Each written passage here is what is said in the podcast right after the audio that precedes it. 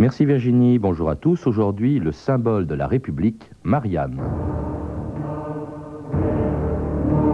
Marianne, celle qui représente la France, là. Comment vous la décrivez? Euh, Grande, euh, brune, avec l'espèce de truc à la schtroumpf sur la tête, là, et puis euh, bleu, blanc, rouge. Voilà. Mais elle est pas mal foutue. Hein.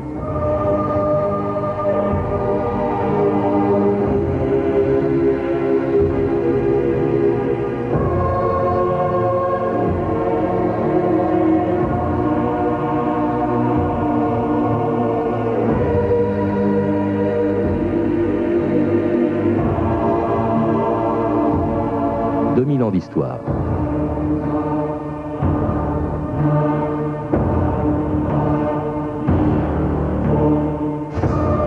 Le 25 septembre 1792, la Convention décidait par décret que l'emblème de la Nouvelle République serait désormais une femme. Depuis plus de deux siècles, on peut la voir dans toutes les mairies, sur toutes les pièces de monnaie, sur les timbres et sur les places de toutes les villes et de tous les villages de France. Les seins nus ou pudiquement recouverts d'une cuirasse ou d'une tunique Marianne est partout, tenant dans ses mains une lance, une gerbe de blé, une épée ou le niveau triangulaire des maçons qui symbolise l'égalité. Elle est presque toujours coiffée d'un bonnet, ce bonnet rouge des patriotes parisiens qui, le 20 juin 1792, envahissaient les Tuileries pour mettre sur la tête de Louis XVI ce qui sera bientôt la coiffure de Marianne.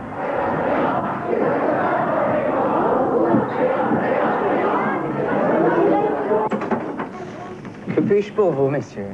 La nation vous paie 24 millions par an pour nous écouter. Notre nation n'a pas de meilleur ami que moi, monsieur. Prouvez-le. Si vous êtes du côté de la nation, mettez le bonnet des patriotes. Volontiers.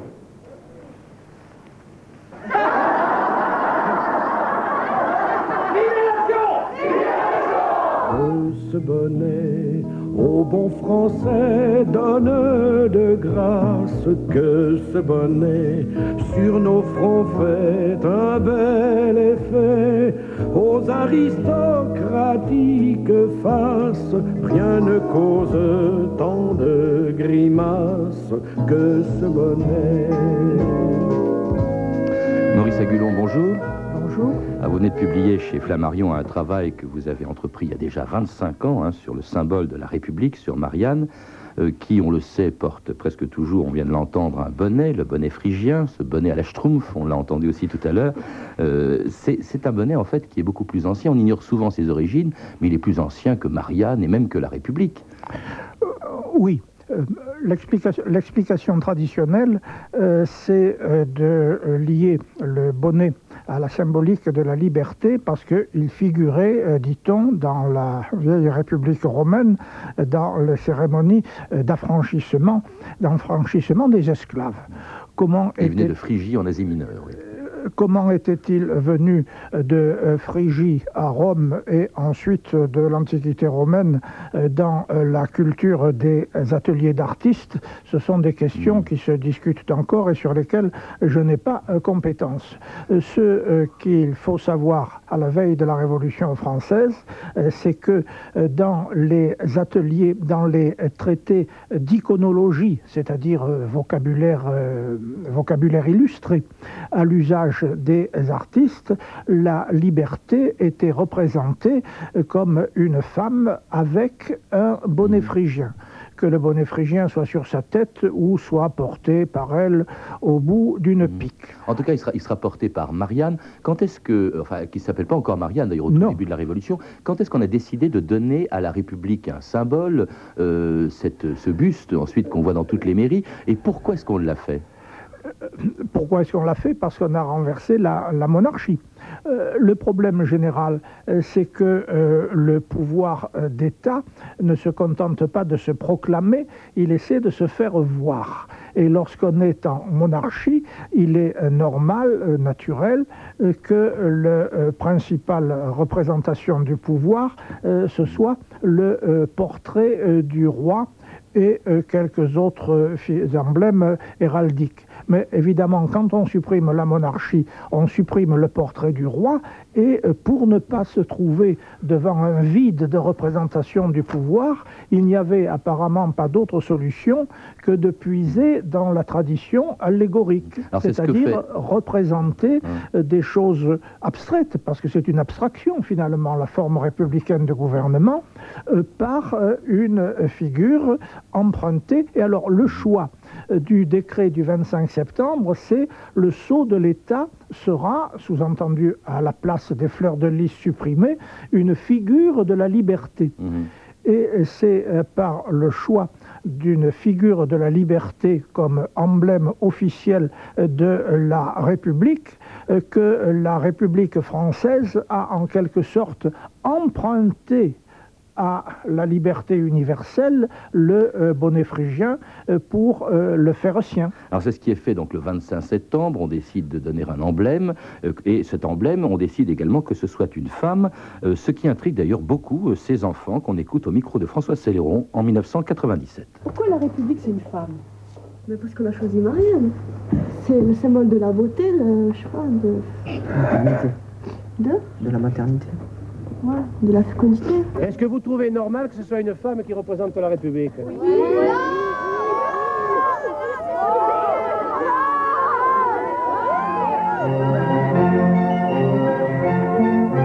Alors ça, c'est une ça, pardon, c'était des enfants dans une école en 1997. On voit que les avis sont partagés. Maurice Agulon, c'est vrai, pourquoi une femme? Eh bien, je vais vous décevoir.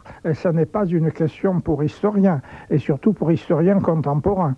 C'est une question euh, pour anthropologues. Mhm. Pourquoi, dans notre culture héritière de l'Antiquité, utilise-t-on euh, de préférence euh, la femme pour des fonctions de représentation qui sont forcément des fonctions de séduction C'est une très vieille conception du partage des tâches entre les deux sexes, mhm. dont la symbolique républicaine n'est qu'un cas particulier. Vous vous rappelez aussi que c'est parce qu'elle symbolise des noms qui sont au féminin, hein. c'est la France, la République, la liberté. Mais justement, c'est quoi? Est-ce que c'est la France, est-ce que c'est la République ou est-ce que c'est la liberté, Maurice Agulon la République a décidé euh, qu'elle aurait pour emblème la liberté, euh, qu'elle aurait pour une figure de la liberté ce qui part d'un bon sentiment.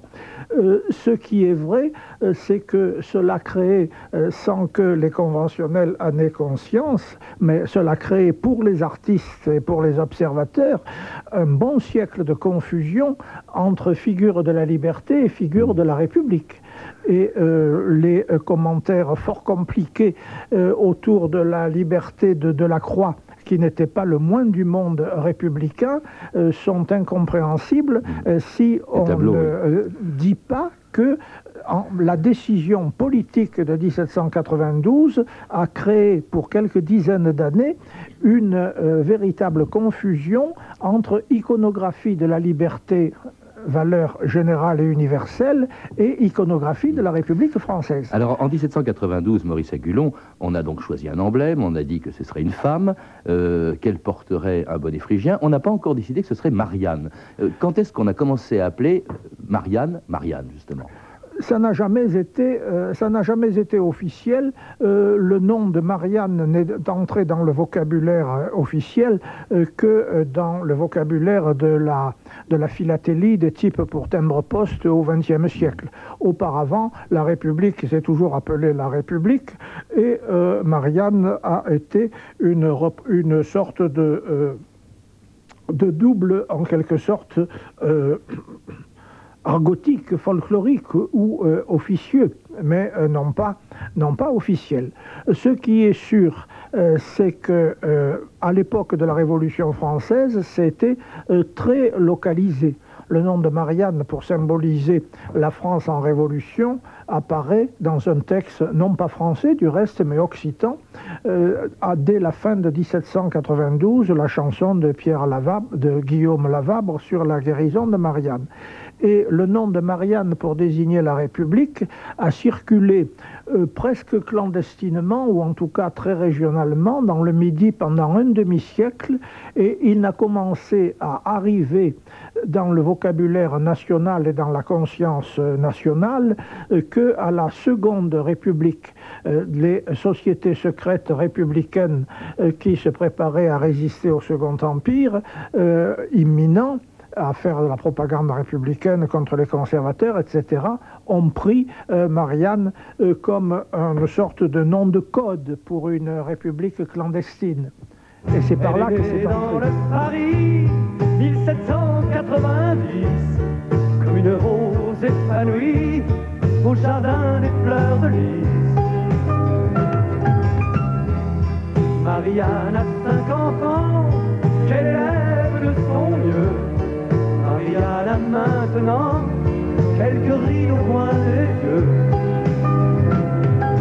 Dieu, mais que Marianne était jolie quand elle marche dans les rues de Paris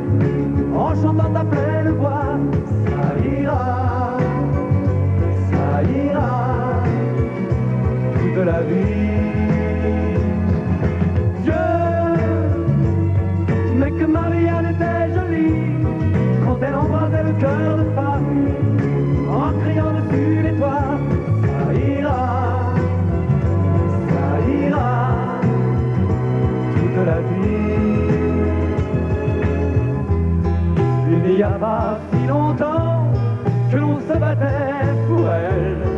On a connu les printemps qui brillaient sous son soleil. Marianne a cinq enfants, quatre fils qu'elle a perdus,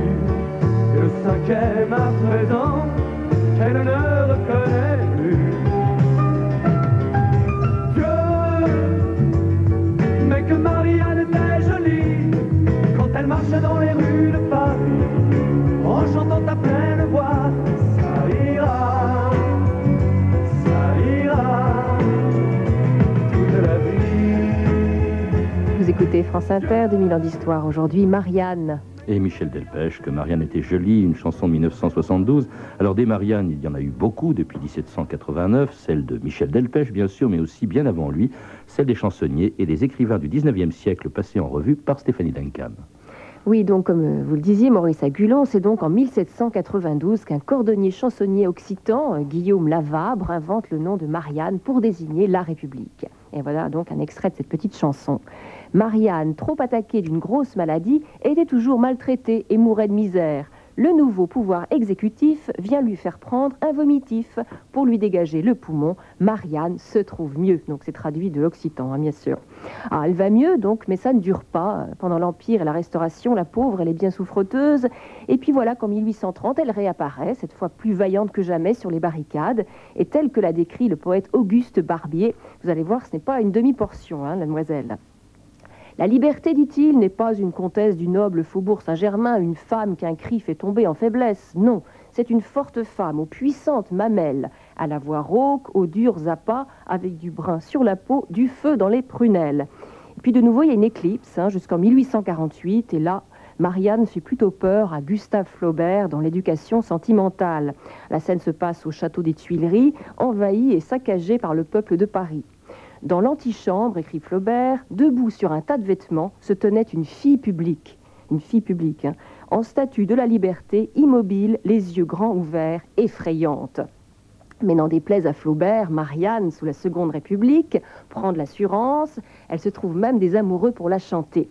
Pas de perles, pas d'or qui brille, en sa mise rien de mesquin, dit la chanson. Mieux sied cette altière fille l'éclat d'un rouge casaquin, aux anneaux de sa chevelure, elle n'a pas de vins à tour, mais pour parure, des blonds, une aigrette pure. La Marianne, mes amours. À la fin du 19e, dans une autre chanson, Marianne est un peu plus canaille. Mon nom à moi, c'est Marianne. J'aime apporter d'un air crâne mon bonnet rouge de travers. Et je veux, au grand soleil qui brille, avoir des mâles pour amants. Et cette Marianne, un petit peu socialiste aussi, hein, bout volontiers du curé. Durs forgerons, noirs mineurs, marins, vieux laboureurs, des dirigeants, la caste avide vous répète Croyez au ciel. Dérision, leur ciel est vide, et votre enfer seul est réel. Mais cette Marianne si généreuse ne s'oublie pas, elle n'oublie pas qu'elle est femme. Devant l'homme, dit-elle, j'y réclame pour mon sexe la liberté. Il faut relever dans la femme l'aïeul de l'humanité. Ah, on s'en doute, hein, cette Marianne ne plaît pas à tout le monde. En 1881, le poète Verlaine, qui était pourtant un ami des communards, eh bien, il est devenu contre-révolutionnaire, peut-être un peu aigri, et voilà comment il peint notre jolie dame. Marianne, dit-il, est très vieille et court sur ses cent ans. Et comme dans sa fleur, ce fut une gaillarde, buvant, aimant, moulue aux nuits des corps de garde, la voici radoteuse, aux poils rares et sans dents. C'est curieux, Maurice Agulon, tous ces textes, on se rend compte d'abord qu'on a du mal à admettre Marianne, même un siècle après sa naissance, enfin, disons, l'effigie de la République.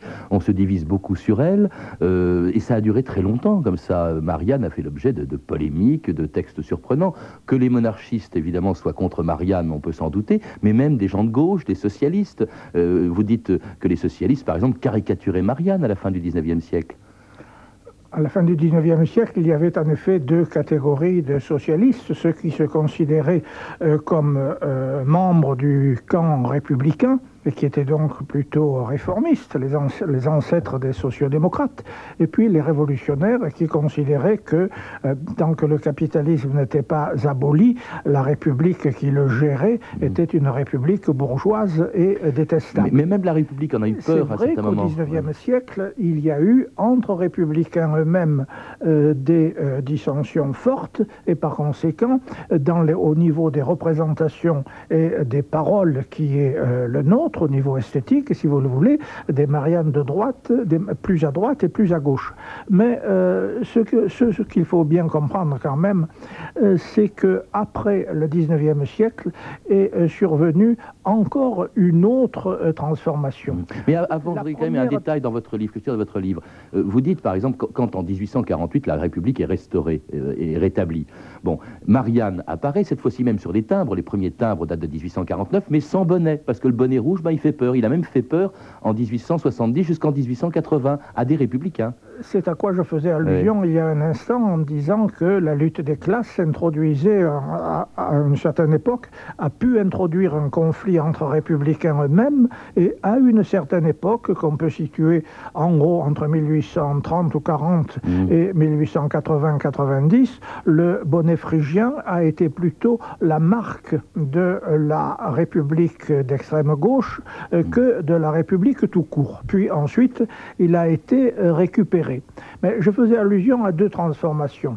La première, c'est que la femme à bonnet phrygien, figure de la liberté, est euh, devenue représentation de la République, mais de la République en tant qu'un régime précis, un régime de progrès qui combattait les royalistes et accessoirement les cléricaux.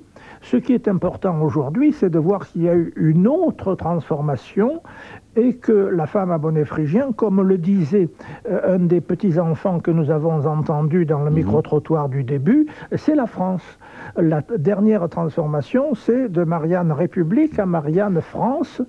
Le fait que la République fasse de nos jours à peu près l'unanimité mhm. fait euh, que euh, son symbole est devenu symbole national. Alors qui apparaît dans toutes les mairies, j'apprends aussi en vous lisant qu'en fait ce n'est pas du tout obligatoire, les maires ne sont pas obligés de mettre Marianne dans les mairies et qu'il n'y a même pas de buste officiel, d'où les multiples représentations de Marianne, Maurice Agulon. Bien entendu, ça n'est pas officiel euh, et il y a donc eu euh, des euh, sculpteurs, comment dire, des, des artistes qui ont réussi à faire mettre dans le commerce des bustes tirés en série, mais il y a eu aussi beaucoup d'artistes improvisés. Un sculpteur républicain se, se sentait toujours obligé de faire sa République et d'en mmh. faire cadeau à sa mairie si le maire voulait bien l'accepter et ainsi de suite. Ces bustes, d'ailleurs, à, tel point que les bustes n'étaient tellement pas, euh, comment dirais-je, obligatoires, qu'il n'y a même pas eu à décréter qu'ils seraient retirés des mairies pour qu'ils le soient pendant la guerre. Au lendemain de la guerre, Marianne redevient populaire, reprise par à peu près tous les partis politiques, de la droite à la gauche, des communistes euh, aux, gaullistes. Mais alors le mythe s'essouffle et puis on essaye euh, d'entretenir ce mythe justement en rendant Marianne populaire, en lui donnant des visages célèbres. Hein. c'est Brigitte Bardot en 1969, c'est Mireille Mathieu en 1978, c'est Catherine Deneuve en 1985, et puis à la veille de l'an 2000, la très pulpeuse Laetitia Casta, France Inter, Fabrice Drouel, le 7 octobre 1999. Dieu que Marianne est jolie, c'est Laetitia Casta qui sera celle de l'an 2000. Les maires de France l'ont choisie pour symboliser la République. France Inter. Ainsi, c'est la très charmante Laetitia Casta qui a été choisie par les maires de France pour incarner la Marianne de l'an 2000. Alors, Laetitia Casta, heureuse? Je suis ravie, c'est une belle surprise. Je suis fière d'être française, ça représente la France, ça représente aussi les femmes en général. Et euh, je suis contente de, pouvoir être la Marianne, puis c'est quelque chose qui reste quand même pour longtemps. Précisons que la jeune femme est originaire de Corse. Alors allons voir ce qu'en pensent les habitants de l'île de Beauté. C'est le cas de le dire. Ben, c'est bien, hein, elle représente la Corse, on est fiers d'elle, et puis euh, c'est une très belle fille. Belle femme, elle a des rondeurs, elle a ce qu'il faut où il faut. Non, c'est une blague. Je pensais que c'était celle à l'idée qui devait se faire. Euh, non Elle est belle, certes, mais c'est tout. Ça a provoqué des polémiques, hein, ça, Maurice Agulon, le choix de vedette à partir de 1969. Ça ne se faisait pas jusque-là. Oh, pas beaucoup de, pas beaucoup de polémiques, moins que moins qu'on aurait pu croire. Je suis de ceux qui euh, auraient plutôt euh, euh, contesté ce choix, mais enfin, je, comme le choix de Casta ou le choix de, de, choisir une, une, artiste Le choix de choisir une artiste. Enfin, comme je ne suis pas de, politique et que je suis plutôt un historien, j'ai cherché à interpréter les choses plutôt qu'à les juger. Euh, l'étape que je disais tout à l'heure, c'est que, à force d'être adoptée par tout le monde et de marginaliser les royalistes ou les fascistes, la République fait l'unanimité, par conséquent, euh, devient à peu près synonyme de euh, France et de nation française. C'est une dépolitisation et c'est aussi, jusqu'à un certain point, une banalisation. Et, vous êtes sévère, hein, vous dites que finalement le choix d'une comédienne, ça sert beaucoup plus à la notoriété des modèles qu'à celle de la République. Je ne sais pas si j'ai euh, dit cela dans... J'ai vu dans, un, dans un, livre, dans un Gallimard découverte, publié il y a quelques années déjà. Ah oui, euh, oui euh, peut-être. en gros, la, la, dépolitisation fait le, le, phénomène le plus curieux et le plus, le plus récent qui euh, demande observation, euh, c'est euh, quand même que la symbolique républicaine, sous la forme de la femme modèle-phrygien, tend à se, se réduire à l'échelon municipal. Euh, les représentations de la République, sous forme de les plus populaires, sous forme de bustes, euh, celles euh, que l'on représente sous forme de avec des portraits de stars, suivant la mode actuelle, sont plutôt municipales mmh. que municipales que nationales, et cela donne à réfléchir euh, sur euh, l'idée même de la République. Quel est l'avenir, selon vous, de, Marianne, sinon de la République? Parce que vous faites remarquer aussi que euh, l'effigie de Marianne, par exemple, disparaît de certaines pièces de monnaie, et notamment des pièces officielles, des, des, médailles officielles des présidents de la République, qui, depuis De Gaulle, ne choisissent plus de mettre Marianne en effigie. Et puis, il y a l'avenir de la monnaie, c'est-à-dire l'euro. Évidemment, il n'y aura pas de Marianne sur l'euro. Euh, il est, il est, certain que euh, si euh, les institutions changent, la représentation des institutions changera aussi. Mm. il y a donc de nouveaux... mais ça, la monnaie va changer, ça c'est sûr. Il n'y aura plus de Marianne sur la monnaie. Il y a donc de nouveaux livres à écrire. Il y a une chose qui est déjà changée quand même, c'est la la perception de l'allégorie. L'idée de représenter un idéal euh, par une sorte de déesse sous forme de, de femme comme une sorte de, comme une sorte de Sainte Vierge ou comme une sorte d'idole ou d'icône euh, est une idée euh, qui est de moins en moins familière, de moins en moins familière. Elle, n'existe pas, vous le rappelez, aux États-Unis, par exemple, il n'y a pas l'équivalent de Marianne. Non. Euh, non, mais c'est parce qu'ils ont un aigle, enfin, puis ils ont aussi le culte des présidents, et euh, ils sont moins vaccinés que nous contre le culte de la personnalité, parce que leurs présidents ne se sont pas entretués entre eux euh, comme nos révolutionnaires à nous.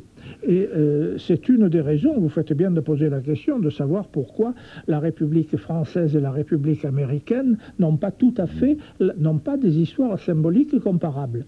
Et l'avenir de Marianne en deux mots, il nous reste peu de temps, Maurice Agulon.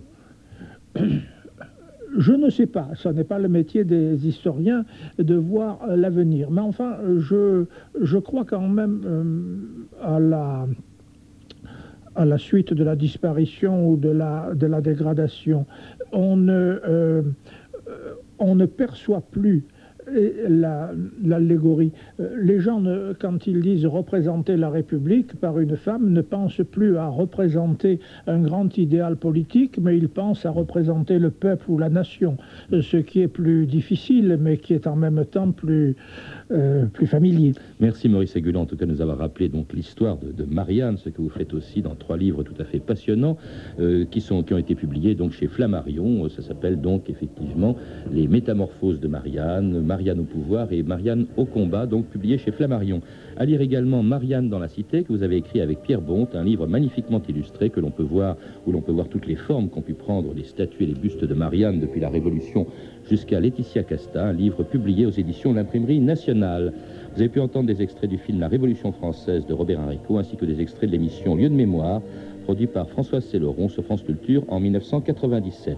Vous pouvez, vous le savez, nous contacter à, euh, l'adresse email suivante 2000 ans.histoire à radiofrance.com. C'était 2000 ans d'histoire à la technique Gaëtan Colli et Pascal Baldassari, Archivina Elsa Boublil, documentation Anne Weinfeld et Claire Tesser, revue de texte Stéphanie Duncan, une réalisation de Anne Kobilac. Une émission de Patrice Gélinet. Demain, dans 2000 ans d'histoire, une catastrophe un peu oubliée, mais qui fut avec Tchernobyl la plus grande catastrophe industrielle de l'histoire. C'était il y a 17 ans en Inde, l'explosion d'une usine de produits chimiques à Bhopal qui a provoqué la mort de plus de 16 000 personnes. Nous en parlerons avec Dominique Lapierre. Mais tout de suite et sans transition, à 14h30.